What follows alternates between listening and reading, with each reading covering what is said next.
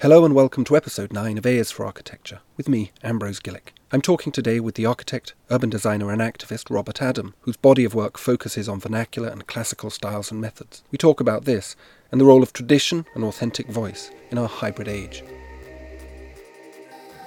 But architects do things that are out there in the community. So, whose traditions are important? Uh, are they your architectural traditions? So if you want to do, win an award for a um, building, make sure it's A, got a flat roof and B, got glass walls. And if it's a house, make sure it looks like the Barcelona Pavilion, because you'll almost certainly get an award. Because the architectural community recognizes this. It's ah, this is one of ours. Mm. So part of our traditions we give an award. So is that important? Or is are the traditions of the population into which they're putting it important? Well, I think the answer is obvious, actually.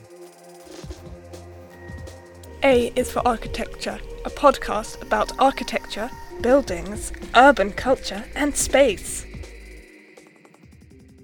Hello and welcome again to AS for Architecture. Um, I'm here with uh, Robert Adam. Robert, would you like to introduce yourself?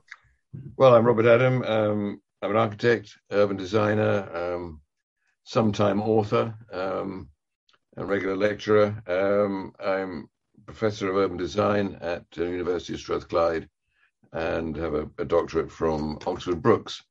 Um, I have been in practice so, since about um, 1975, 1976, I suppose, and effectively created my own firm, which I have now sold my shares of and practice on my own. Um, so I'm still active and still in practice and still writing. wonderful. Where did you train? I trained at what was then the Regent Street Polytechnic. It was originally the Polytechnic because there weren't any others. Um, and Regent Street was one of the three major London schools at that time. Um, now University of Westminster. I see. Um, and and um, and who who was who headed it? What was there a, a classical tradition? Not at all. There was absolutely nothing like that at that time whatsoever. I, I came in, I think it was 1966, and you have to realize that by about 67, 68, um, it was uh, it was revolution time, and uh, students were occupying um, were occupying the, the premises. They were threatening staff, uh, and so on and so on. But what was pretty general by that time is that modernism, as a type or as, as, as what one taught and how it was taught, was not only universal but was thought to be the natural order of things um, there was no the, the, that time, late 60s, early 70s. There was really no hint at all that it was going to be anything different. There was a slight hint um, in Venturi's work, Bob Venturi, uh, Complexity Contradiction Architecture. And if you wanted to appear to be, you know, really up there, when you were carrying your pile of books around, you made sure that there was a copy of Complexity and Contradiction Architecture. But at that time, and I think they were draft dodgers actually. Don't forget this is the time of the Vietnam. Well, a number of American tutors who were very dismissive of of Venturi, saying he was just an Italian American who'd been to Rome and was showing off. Um, so there was no inkling whatsoever of traditional architecture or classical architecture mm-hmm. in, in, at all. That's quite interesting. The so it's something that you you mention you mention in your book as well. You speak quite I think right very beautifully. So the, the book that you have written recently, which was published in 2020, um, yeah. Time for Architecture on Modernity, Memory, and Time in Modern Architecture, um, which is a really interesting kind of study about some of these these um, kinds of issues. And you mention this characteristic of, of modernism as being um, yeah, a moment of erasure of the past, but but but laying claim, I suppose, to to to a number of the um, to a number of the ideas of classicism at the same time. So classicism is inbuilt within the modernist uh, within the modernist tradition. Did you did you find that, and was that your starting point for your journey away from, I suppose, the the the um, agenda of your school towards Classical? Not really. Um, there was the idea at, at, that time that all you needed to do was to come up with a, you know, the brief and the answer to the brief of the program, um, and somehow the, the design would just sort of pop out, and that was mm-hmm. all you needed to do. And it was about, you know, you, you, had to follow the function of the building and so on and so on. And eventually, the form would dictate. This is clearly nonsense. Um, no, it, it was um, no, it was. It, I have to say, it was probably just well, two things. One is uh, most that time, if you went to an architecture school, generally you came straight from school, Mm-hmm. and you were basically brainwashed. You you were told that that, that this was. They used the word uh, you were a heavy minority. So the idea that people didn't like what you were doing was completely irrelevant because you knew best. Yeah.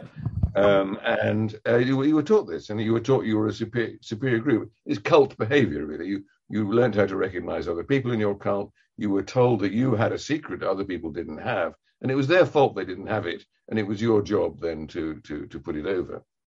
But however, I didn't go straight from school. I lived in London for a couple of years, a year for a year before that, and um, I was living with what I would call normal middle class people, I suppose, trainee lawyers, accountants, and so on. And I shared a house with them, and they saw what I was doing thought it was completely nuts. And um, I thought, well, actually, maybe it is. maybe this is something one should question. So I just questioned it, and I questioned it towards things that were more familiar, I suppose, and which I thought people might like.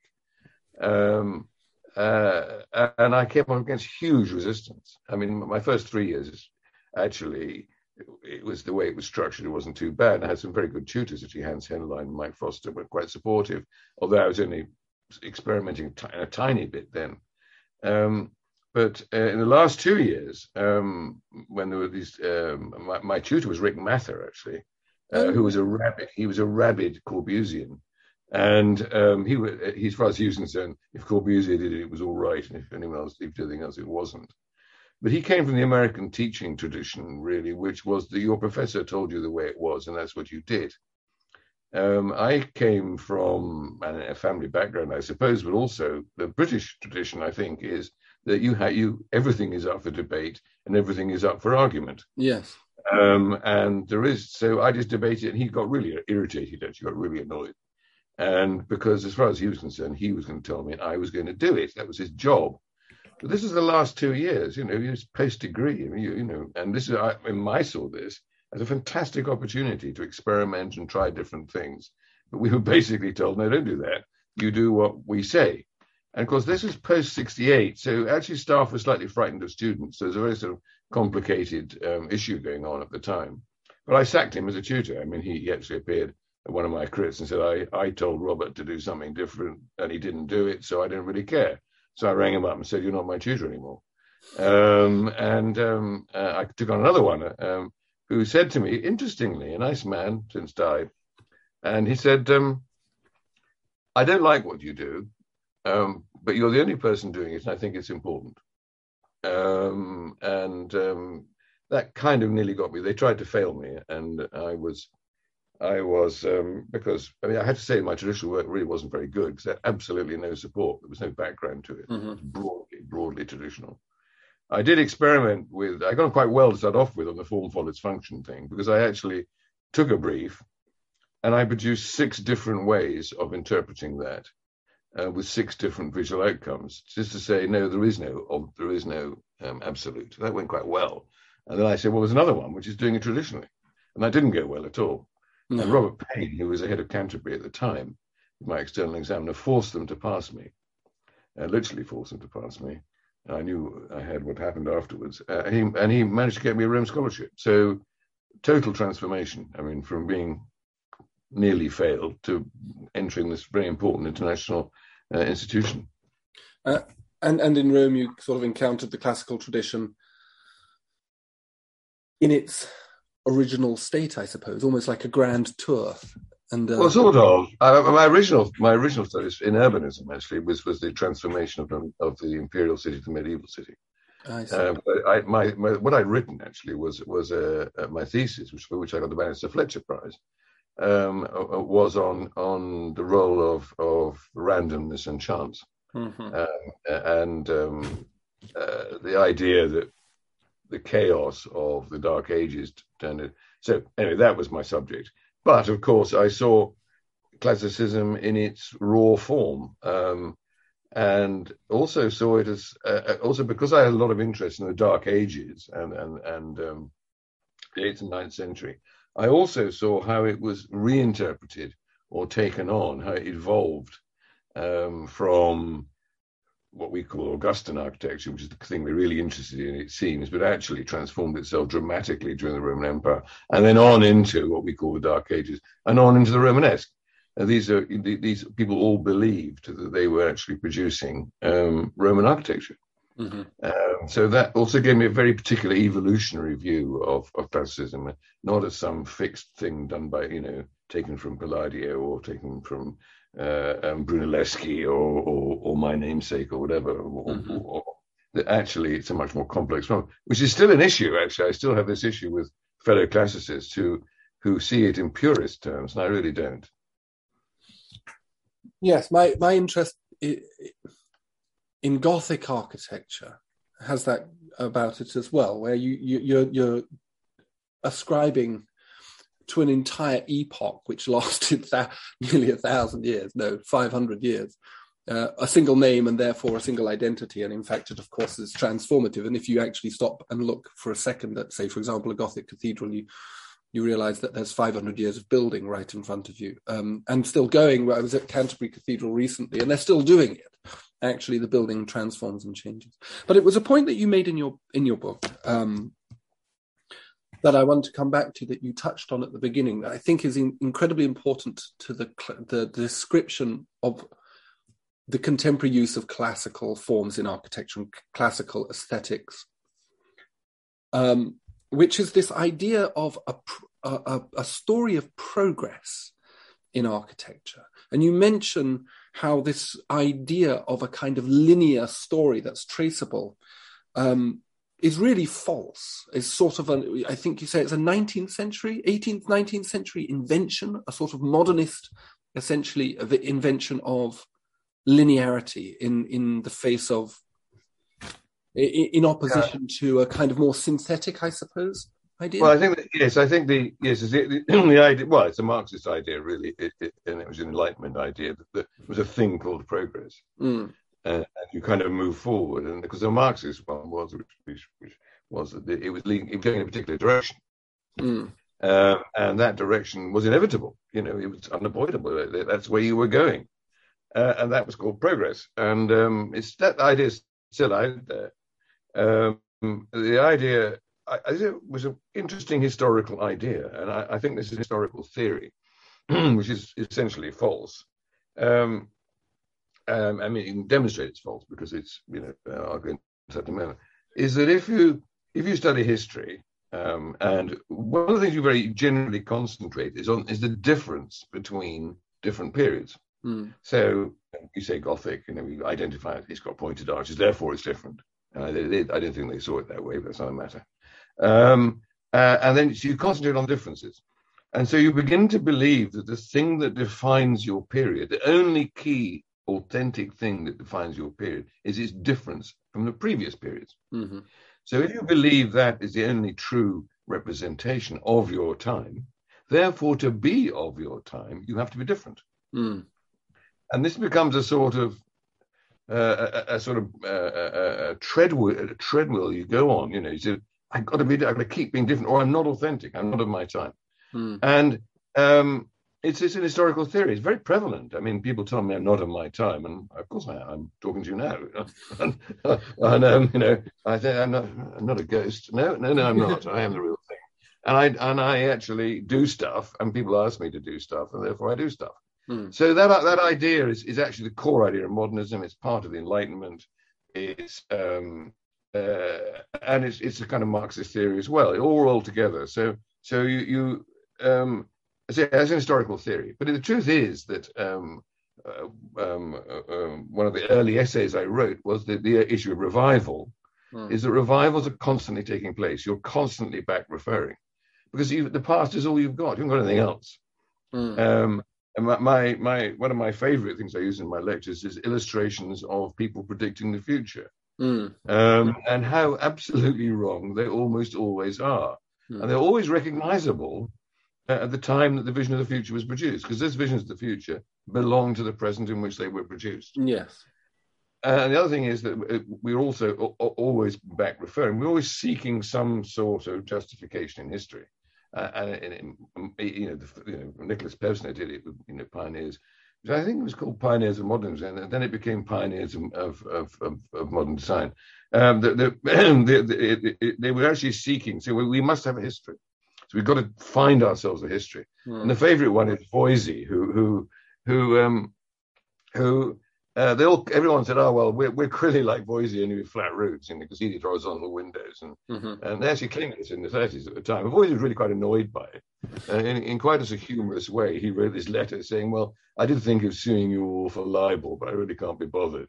This is this is complete nonsense." But still, to this day, this idea that Voysey is some sort of proto-modernist, mm-hmm. nothing, not, could think think of nothing that interested him less.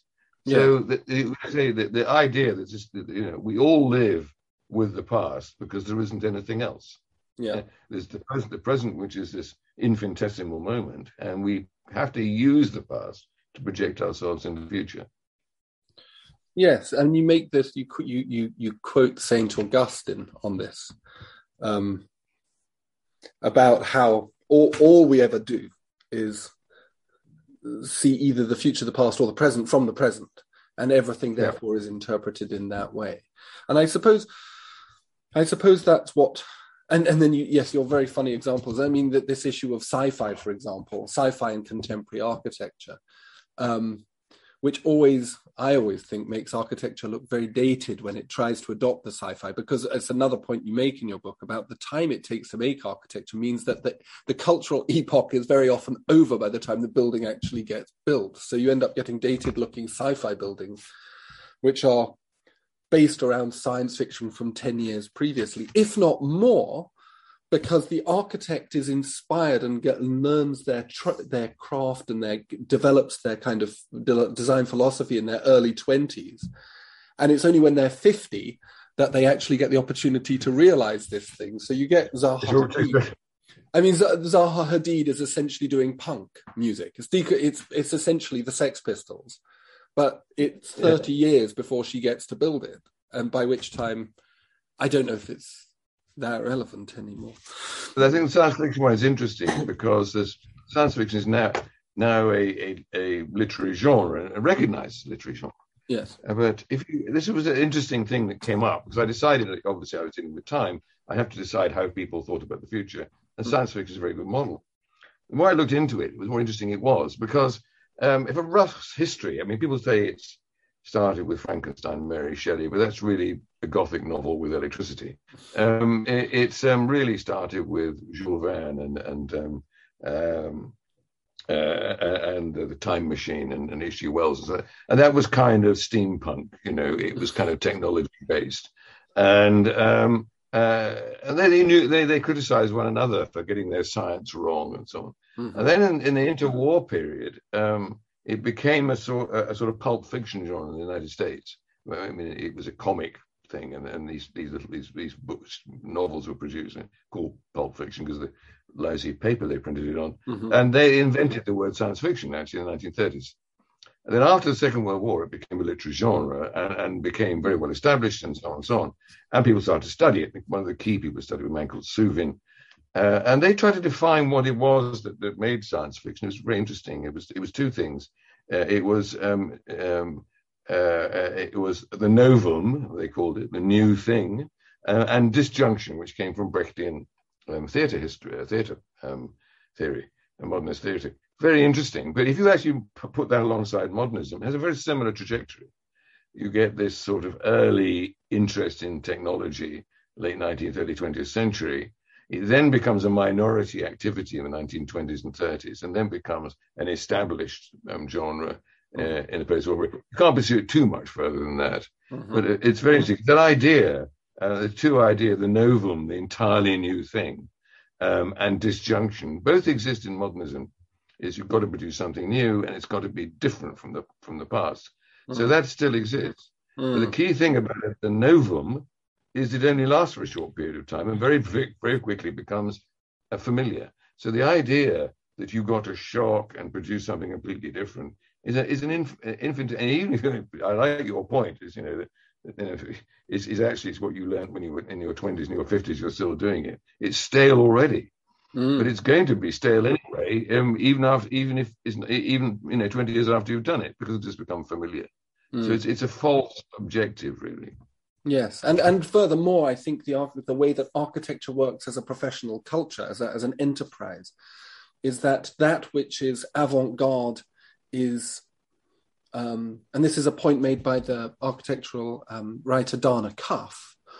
Hmm. Uh, the, the discrepant, as she calls it, the discrepant practices is enfolded back into the center, and it, and and the discrepancy, this avant-gardeness, this um, critical quality, is actually permitted by the cultural center. So even when it's being naughty, it's actually performing the role that the center, the mainstream wants it to perform, which is and, and that mainstream obviously now is is a kind of generic commercial modernism. But I wanted to talk more about this idea of of um, time and authenticity. So neoclassicism presents a lot of issues for, for the architecture student, for the architectural connoisseur, um, uh, because it it seems to be of a time past, and I and I um, and it seems to be something to do with it. Ha- it has become politically, i i at least for architect for the architectural kind of discourse, become politically associated with certain um, movements um, and um, has had its sort of its name sullied in that way. But I just wanted to uh, to ask you about this issue of authenticity and whether there is an inherent authentic architecture and how classical architecture, traditional architecture relates to that.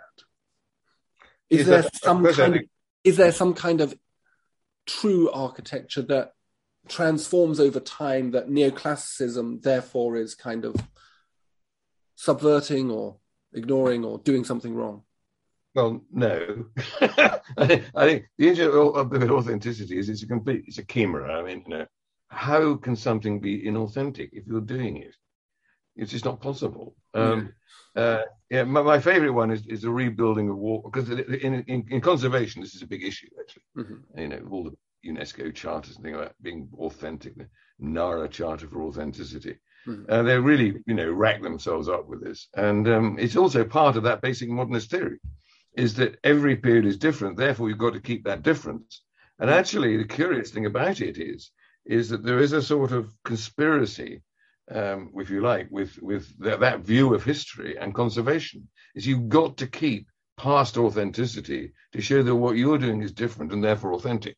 Mm. Um, my, my favorite example is the rebuilding of Warsaw, because Warsaw was, was the center of Warsaw was destroyed um, systematically um, um, uh, before the Germans left. And um, as it happens, the, the School of Architecture kept, actually been, in the 1930s, had been recording it very accurately. And they actually buried their, their, their records and they dug them up again. And based on photographs and based on these drawings, they rebuilt the center of Warsaw, to which this day is a, a, a tourist attraction. But of course, it's not authentic because it's all it's all re- reconstruction, Mm. and it looks like it. A lot of people go there won't realise actually that what they're looking at is almost all the 1940s, 50s reconstruction. So, is this authentic? Well, ironically, uh, UNESCO actually made it a World Heritage Site, and they're very worried about authenticity. Mm. Um, as they said, it's a very good example of post-war reconstruction. So it's authentically inauthentic. You know, you're kind of locked into this sort of bizarre idea that, that you can be authentically inauthentic. Um, and of course, when you look at things in the past, um, you know, my, my, my, um, uh, this was really not of anybody. People really weren't concerned about this. You know, you Mm. stuck noses back on statues. You know, because Yeah. obviously that was they originally had noses, and of course now you take them off because that's not authentic. But it is authentic because they put it on in the 18th century. So that's authentically inauthentic. And so you get locked into this sort of mad thing that you can, can actually, it's actually possible not to be authentic and do something now.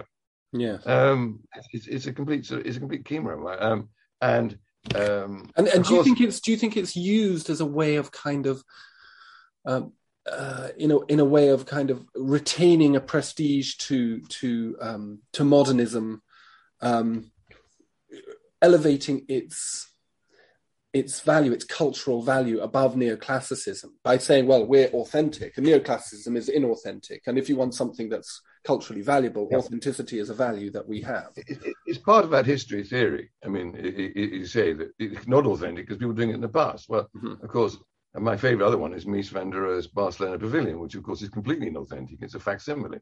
Mm. Um, people go there and worship it as Mies van der Rohe, but actually it's a facsimile. It well, I mean, it's it's it's entirely accepted within art, isn't it? Already, uh, yeah. uh, Carl Andre's equivalent eight, that stack of bricks, mm. is not the same stack of bricks.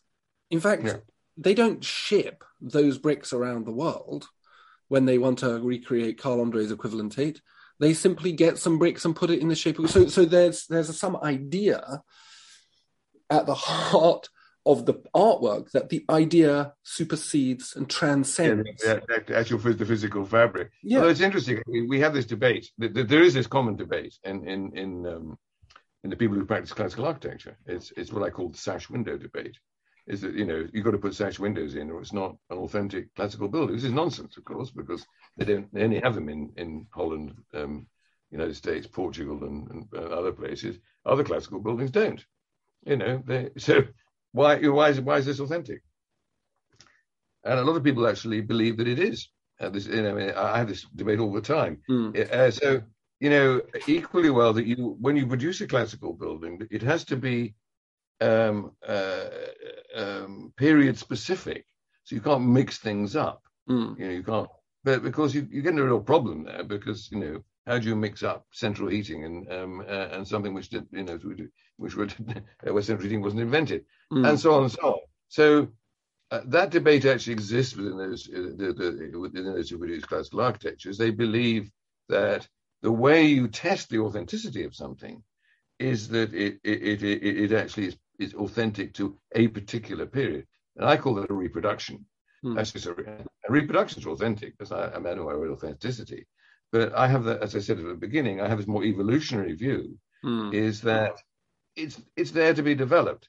But I, I think, of course, the, the, the argument you come up with then is, well, if you can change it so much, you know, um, how can you know how can you tell that the person is literate? You know, what what makes a good classical building, what doesn't?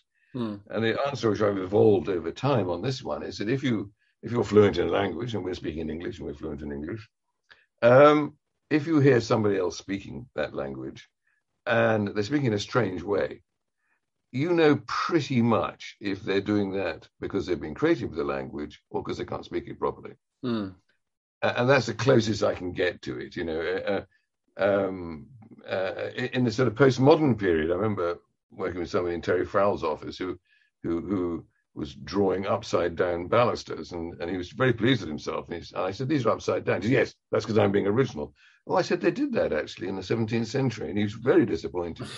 Uh, so, you know the you know the the the, the idea that, that they say that, that debate rages it rages as well, and actually is quite common in in the um, traditional architecture, classical architecture field. And I, I'm something of an outrider on that one. Yes, yes.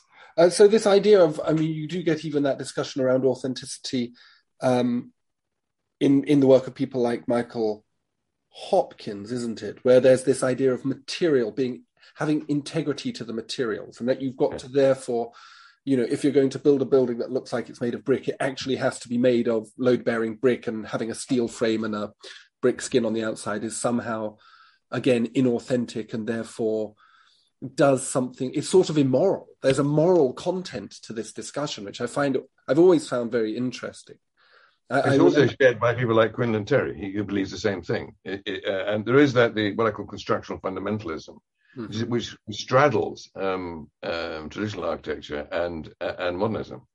Uh, is that in fact, uh, know, the fact the Romans put you know, thin bits of marble onto brick buildings made look like marble that seems to have been forgotten somewhere in this process. That, that mm. I mean, uh, Dimitri Porphyrios comes up with this, as indeed does Leon Krier. Is, but we, but we know very well that these people, in the end, uh, particularly Dimitri Porphyrios, produces steel frame buildings that he clads in brick.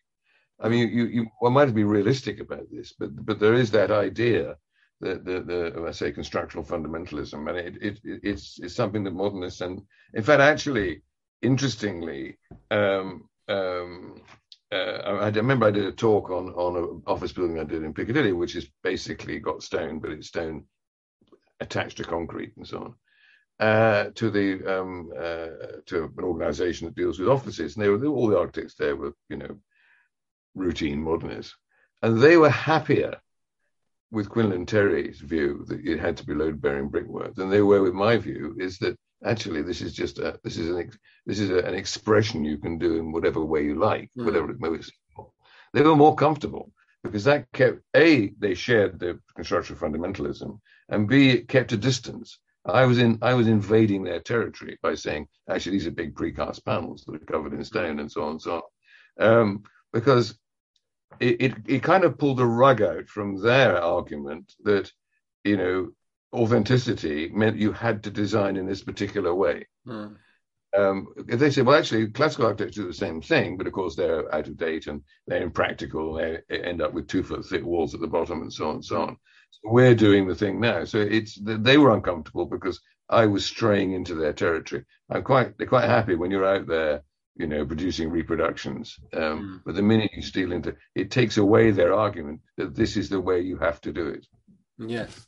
I mean, there is something also about the whole de- debate about material integrity, which is to do with cost, uh, in that having integrity to material, I mean, steel frame building, modernism as a whole is a very cheap form of architecture and, uh, and is reflective of, I suppose, uh, the spread of architecture into everyday life, its role, its increasing impact as a discipline on, on things. It, it I suppose in response to population growth and um, the requirement for ubiquitous high standards of living and things like that. Modernism is cheap as chips, whereas material integrity, if you're going to build a stone building to look like a stone build uh, to, to, actually be a stone building, you've got to pay some serious money. I was looking at the I was looking at the stonemasonry work of a, a, a chap you might know of called Andre Vrona, who's based hmm. um, who who does a lot of Quinlan Terry's um, monumental masonry. He's based. Oh, I know. I know exactly. Yeah, he, he's he's quite a purist, actually. Yeah. yeah, yeah, and and his work. I mean, it's it's extraordinary uh, level of stuff. I mean, look at his Instagram account. The, so the sizes of the stuff he's doing is pure stone as well. And you think, well, uh, that that is only amenable really to to a very very elite yeah. set of people. Yes, I have a particular view about this. Uh, the interesting thing is this same office building that, that I produced uh, the, the uh, there is a, a, a square meter um, price guide for producing buildings in locations, different locations. Mm-hmm. And this building, which is a classical building, was precisely within that price guide. Mm. And Allies and Morrison produced a scheme for the same site, and their scheme came up within that price guide too. So actually, there wasn't any great difference in price yeah. at all. And um, I think what the interesting thing is, is it's rather like um, um, uh, there was a moment, you know, when, in the 20s and 30s when um, actually producing a stripped down building um, uh, kind of kind of uh, um, uh, blew the idea that you had to apply decoration it wasn't a proper building. Mm. And then once it went down that route, you can never quite recover uh, because it, it, could still be great architecture, but actually it was stripped down, therefore was very cheap. But um, at the same time, uh, the thing about uh, about traditional design, and let's use the example of classical design, um, is it's about it's just about as much as what you take off as what you put on. Hmm. Um, you know, you you if you're actually designing a building, you, you don't cover it with columns. You don't, you know, there isn't a Corinthian capital everywhere. You can actually have, actually have virtually none of that. I mean, a lot of Georgian houses have none of that. But what they have is the, the, the, you, in other words, they are you, you you you can actually strip it off or you can add it back on again. You can add it or subtract it. And when I talk to my clients, I say, you know, basically, I'm designing a building for you, and I can turn the volume up or down. Mm. Um, I can turn the volume up, and I can give you loads and loads of decoration if that's what you want, uh, or I can turn it right down and have practically none. Um, and of course, a lot of um, 30s buildings were like that actually. Only, you know, usually the last thing to go was the corners. Um, and um, you know, uh, particularly Swedish classical building, 1930s, uh, that whole culture of stripping things down was very common at that time. So you can produce very, very cheap buildings uh, in, in, in, classical design. It just is that you turn the volume down. Mm-hmm. And um, of course, you do that in design anyway. So, you know, uh, how do you emphasize the entrance, for example? You emphasize the entrance by turning the volume up on the entrance. That's what you mm. do. You know, you just put more on, you take less off elsewhere. And it, it's that kind of balancing act. But the point is, because it is inherently familiar, mm. uh, the when you take it off, it's implied. You know, you you know, you you yeah. kind of mentally know you can add it on. You know, mm. so uh, if you didn't, I did this in my, my, original book on classical architecture. I took a building and I took a room, and I, I gradually stripped them down. So basically, they were just openings. I think this is really, really interesting. There's a couple of, the, I mean, obviously, classical architecture gets, or traditional architecture gets sort of um, vilified in the end by this idea of ornamentation being superfluous and in some way, I mean, it's the thing that's not talked about with regards Adolf Loos and his ornament is ornament and crime is this idea, in fact, associating ornamentation with primitivism. And, oh, it's very and, racist. And, and, and, yeah, so there is a definitely a, a, racialist quality to to, to his. Um, what Loos said was was unbelievable. You know, in fact, now that racism is a significant issue, nobody quotes gives a full quote. You know, because he, he was being incredibly racist. yes. So, but I think that's really interesting that that if for for neoclassical or traditional architecture, there's this issue of um, ornament which constitutes a problem for modernism, and I'm I've, I've never quite worked it out because for me. architecture's spatial content is part of its ornamentation. And as you say, therefore adding details, figurative details here and there, or, or, or, symbolic details, doesn't seem to me to be much more. As you say, it's about turning the volume up. Do you?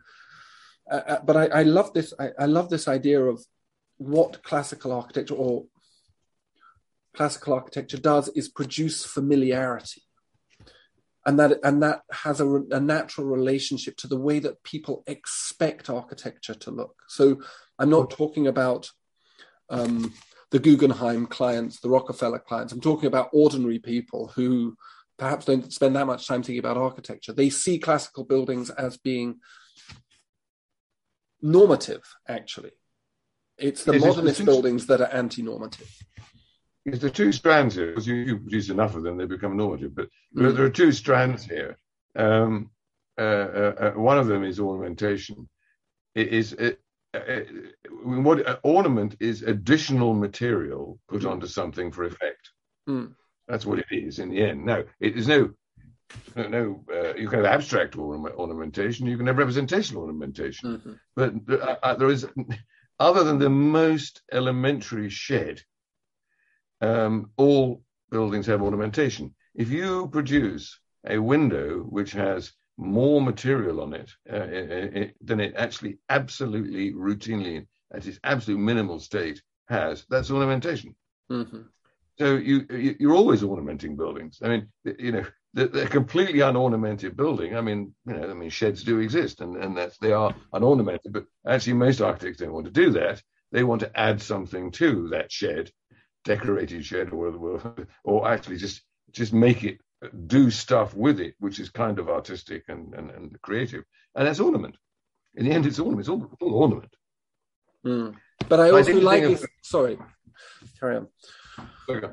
No, I was just going to say, I also really like this idea that the absence or the subtraction of ornament constitutes a form of ornamentation insofar as it signifies its own absence and people, and people knows know that or, or, or intuitively. Yeah, that, that's that's the other. That was the key point in a way. Is that um, is expectancy and therefore familiarity, and this this mm. takes you to tradition. Is that is that it, it's it, it's it's you're operating within a within within your cultural traditions, and they, mm. those cultural traditions vary. And they vary from place to place, and they they vary you know um, uh, quite widely, but they are there and that's what we exist in. We we we, we all exist in our cultural traditions. Mm. Um, not all of us. We can't avoid it. Um, and very often these things are symbolic. You know, so I mean, I think the interesting, you know, in uh, tradition more broadly, um, uh, there's two aspects of this. One is that they, we all have them, and we all have them every day. I mean, the, the, the language is is is a, is a traditional medium, mm. and in fact, it can't be understood unless it was traditional. You you, can, you can't make it up from scratch because if you don't, don't understand it, there's kind of no point. Mm. Uh, as a result of that, it contains a richness which it brings in from the past, and it also evolves. So uh, we all have traditions, and, and, traditions have really three sort of broad categories, in my opinion. One is they have to have an ancestry. Uh, they don't have to have a real ancestry. They can have a made-up ancestry, but they have to have an ancestry. But making it up has to be convincing. You know, it has mm. to be. It has to have some kind of historical resonance. Um, it, it, it has to be identifiable. I mean, you have to be able to see it, and it, if if you can't, if, uh, it's actually um, um, um, uh, well, I've said to me, I do tradition too, but it's invisible. I said, well, it's not tradition. You know, you can't see it. It isn't. It, it's a, it's a symbolic activity, mm-hmm. uh, and it, it, belongs. It's one of the things by which the community identifies itself. Mm. Um, communities identify themselves by by their traditions. Uh, I mean, it's very interesting that that um, in in immigrant communities uh, everywhere. I mean, um, is that that often language survives less than than than family ceremonies, weddings, funerals, and all those sorts of things. Hmm. Now, these things have great symbolic importance, and they are, they identify the community from which the person comes. Hmm. Uh, and you Christian communities, or Jewish communities, or Hindu communities, or Muslim communities, and they identify themselves by a, a, a series of traditions. Hmm. So we all have them. You know, they're all there, um, but they, rel- they, they, rel- they have to have ancestry. Hmm. And of course, the interesting thing is, as I said earlier, is that modernism is very anxious to discover its its, its ancestry uh, and to present its ancestry. I mean, Zaha Hadid, you know, with Malevich, she, she, thought that Malevich's work had not really been fully, you know, fully developed, and she, in her early career, was saying, you know, that that's what I'm doing. Um, uh, it, it, or, all sort of modernist theories don't say, well, I, am starting from completely from scratch. They locate themselves in often slightly mythical um, uh, mythical past. Uh, and so, let's say traditions are universal. Mm. So, whose traditions? If you're doing a building for people, I mean, if you're not doing it for other architects, most people, most architects do things for other architects. Most people are interested in their peer group rather than anybody else. That's the way it is. But architects do things that are out there in the community. So, whose traditions are important? Uh, are they your architectural traditions? So, if you want to do, win an award, for a um, building, make sure it's A, got a flat roof and B, got glass walls. And if it's a house, make sure it looks like the Barcelona Pavilion, because you'll almost certainly get an award because they get they get rolled out all the time for those. Because the architectural community recognizes this. They said, ah, this is one of ours. Mm. So it's part of our traditions, we give it an award. So is that important? Because it's important to architects. Or is are the traditions of the population into which they're putting it important? Well, I think the answer is obvious, actually. But I, I think you know that, that, most professional groups are really interested in their in their peer group. But architects should be interested in the traditions of the of of of the of everybody else, the other ninety nine point nine percent of the population. They're going to have something to do with it. Mm. So, you know, and so, and this goes back to what's currently emerging in, in, in British planning and the National Model Design Code. That that's what it's trying to say at the moment. Mm. So I, I, once you've established that everybody has traditions, which I think is the important thing, and I, I, think any sociologist will tell you that, um, is that the issue is whose traditions are appropriate. Yeah. And that becomes a good, sensible moral judgment without getting involved in, you know, whether it's got Corinthian columns on it or not. Yeah. So that, that I, I don't want to. I have I know I haven't got you for much longer, and there's two further questions I want to ask. I suppose one is the the role of tradition in a say multicultural or hybrid society. So how if if we're talking about representation of traditions and and classicism does a good job of representing a certain strand of um, tradition within say for example the british or western european culture. But you're dealing in a in a community that has not got that uh, cultural heritage, ethnic heritage, whatever it is, then uh, then what is the relevance of this, or how does the how does the classical architect yeah, that's a better question. How does a classical architect operate in the context of um, demographic diversity?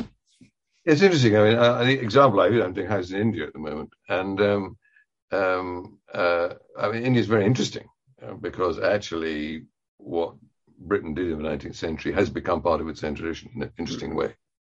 Um, uh, and hybridity is, is normal. I mean, classical architecture had its own hybridity and will continue to do so. Um, I mean, interesting that one house I did is actually a deliberate hybrid between Mughal architecture and, and European classical architecture. It was a definite relationship. I mean, it's a very clear relationship. Um, uh, but interestingly, uh, my, my favorite example of this is Kerala um, in, in um, uh, southwest India, which has a Christian population going back to the second century. It's not what Britain introduced. About 30% of the population are Christian. But when um, the Raj was established, we, we built Gothic revival churches. And so somewhere along the line, the Kerala Christians decided that this Gothic revival, nothing to do with them, uh, was a Christian type. Mm. And so they've now taken it on um, and it's still producing these these Kerala um, hybrid buildings, and it's it's their own style. So um, yeah, it, it's it's it's, a, it's, an interesting issue. Um, I worked in Beirut, and and um, most people go to Beirut, oh, Muslim architecture, you know, looking at and doing architecture, looking at an aeroplane window, saying, oh, well, you know, they got these pointed arches, therefore, if I stick those on my glass wall building, that'll make it local. But working with uh, a Lebanese architect, I realized there's a lot of subtlety, a lot of things that one really wouldn't understand. So, as I say, I, I think, I, I, and this is why I'd rather say traditional rather than classical. Mm. Classical is a, it, all all classical architecture is traditional, but not all traditional architecture is classical. Mm. And that's why I also want to go through the, the evolutionary process, um, uh, where the, there is no real purity in this. There is, is only literacy. There's mm. only understanding and literacy. So I, it's, it's, it's not an issue. Although I have to say, the house I'm doing at the moment in Ahmedabad, uh, they specifically wanted a, a British or European classical building. And I said, you know, don't, don't you want a don't you want a Gujarati type? And he said, you know, he said, no, I didn't. And all the Indian architects who I'm, you know, discussing it with, they're quite uneasy about this, but that's what my client wants. So that's what that's what we're going to produce. Um, so uh, as I say, if once you have an evolutionary aspect to this, and once you you know don't have this purist side, it's not difficult mm. because you're, all you're doing is you're just bringing in other traditions as as necessary. Yes. Well, that's really really interesting. I could talk to you for for hours and hours, but I wanted to ask one final question about the process of of designing in the classical tradition, and I think for for for people there's an assumption, for example, that hand drawing plays a greater role in the classical design or traditional design model. And therefore, if you're no good at hand drawing, um, which I don't believe anybody is no good, they just haven't practiced enough, um, th- then you can't be a, you know, you can't do traditional design. And that, you know, the computer and modernism go hand in hand, or the computer and contemporary architecture. So I kind of wanted to, uh, to understand how you go about designing things and then also the way that you conceive of the making process as well. Now, if you were a purist, a, a constructional fundamentalist, as you call them, um, there would be something specific, I guess, about that. But but your hybrid or your your synthetic approach tends must mean that you have a kind of, I suppose, synthetic approach to the technologies of architectural design as well. well you know, in, in designing buildings, I mean, this is, this is rather trite, I suppose, but obviously the plan is the really important thing. If the plan doesn't work, forget it. Mm. Um, and of course, you can structure your plan in certain ways. And you know, I produce very asymmetrical buildings. I produce very symmetrical buildings. You know, the, the, the, all of these things can be done. If the client wants a very symmetrical building, you can do it. If the plan doesn't work, nothing works. Mm. You know, so that's that's fundamental. We all share that. Uh, the interesting thing is, is, is, is, is sheer constructional ignorance in the architectural profession. It is really, really frightening. Um, uh, um, uh, I just, I, I, work, uh, I just, a very good example actually. Uh, um, uh, it wasn't a lecture I was giving, but one of my colleagues was giving, where the, the, the, the, the architect in this particular case didn't like the idea that sills projected in front of the thing because he wanted an absolutely sheer front to the building. So uh, when you got the sills of the windows, he had this he had this brilliant idea, which he said Eric Parry invented. Uh, I must speak to Eric about this sometime, where actually the water falls back towards the window. You think, you know, hang on, uh, and then you put a little gutter in front of the window with little drain pipes that go out, and you think, I mean, know, am I in a madhouse?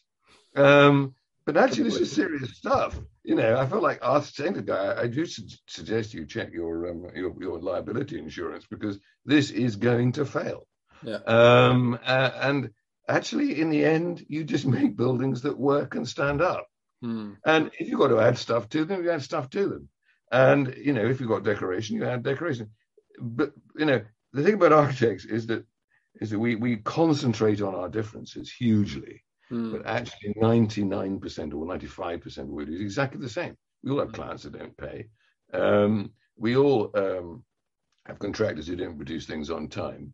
Uh, but we really should understand. I, mean, I was talking to a, a, member of staff um, um, with I'm working about details he was producing. I said, well, just start off with how it's made, you know, then take it from there. Don't don't don't make it into some abstract uh, uh, abstract essay in something. Start off with how it's made.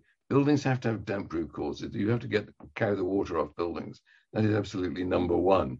If he doesn't do that, so these still this still heater was completely bonkers. Yeah. And um, for the sake of not having things projecting, you mean you didn't have the ability or imagination to design a good building that kept water out of it? I mean, come on. You know, it's not surprising architects get a bad reputation.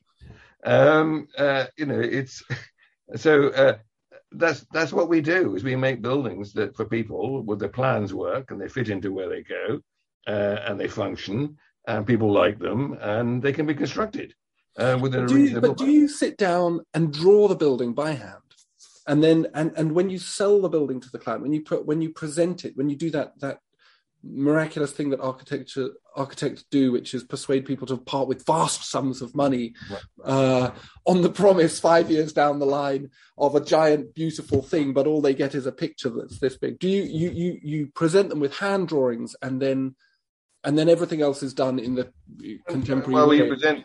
Well, you present, it depends on the client. I mean, one of my favorite things, which I really like to do, is to sit down with the client and a pencil and a piece of paper and design it with them. Mm. And I'll work through the plan with them. We'll try out options. I'll sketch little elevations and so on. I mean, it's just a very effective way of doing it because then the client feels that, that they've partly designed it, Mm. and they have. And it's and that's that I I I uh, that, that's a technique. I, you have to have certain drawing skills to do that. But in some cases, I can't. I don't do that. It depends. It'll, it'll come out as a CAD drawing. Mm. I mean, CAD is only a means of recording information more or less efficiently. Um, uh, it just is that it is that hand drawing actually at design stage is often very much quicker and more flexible. It Mm. just is quicker and more flexible.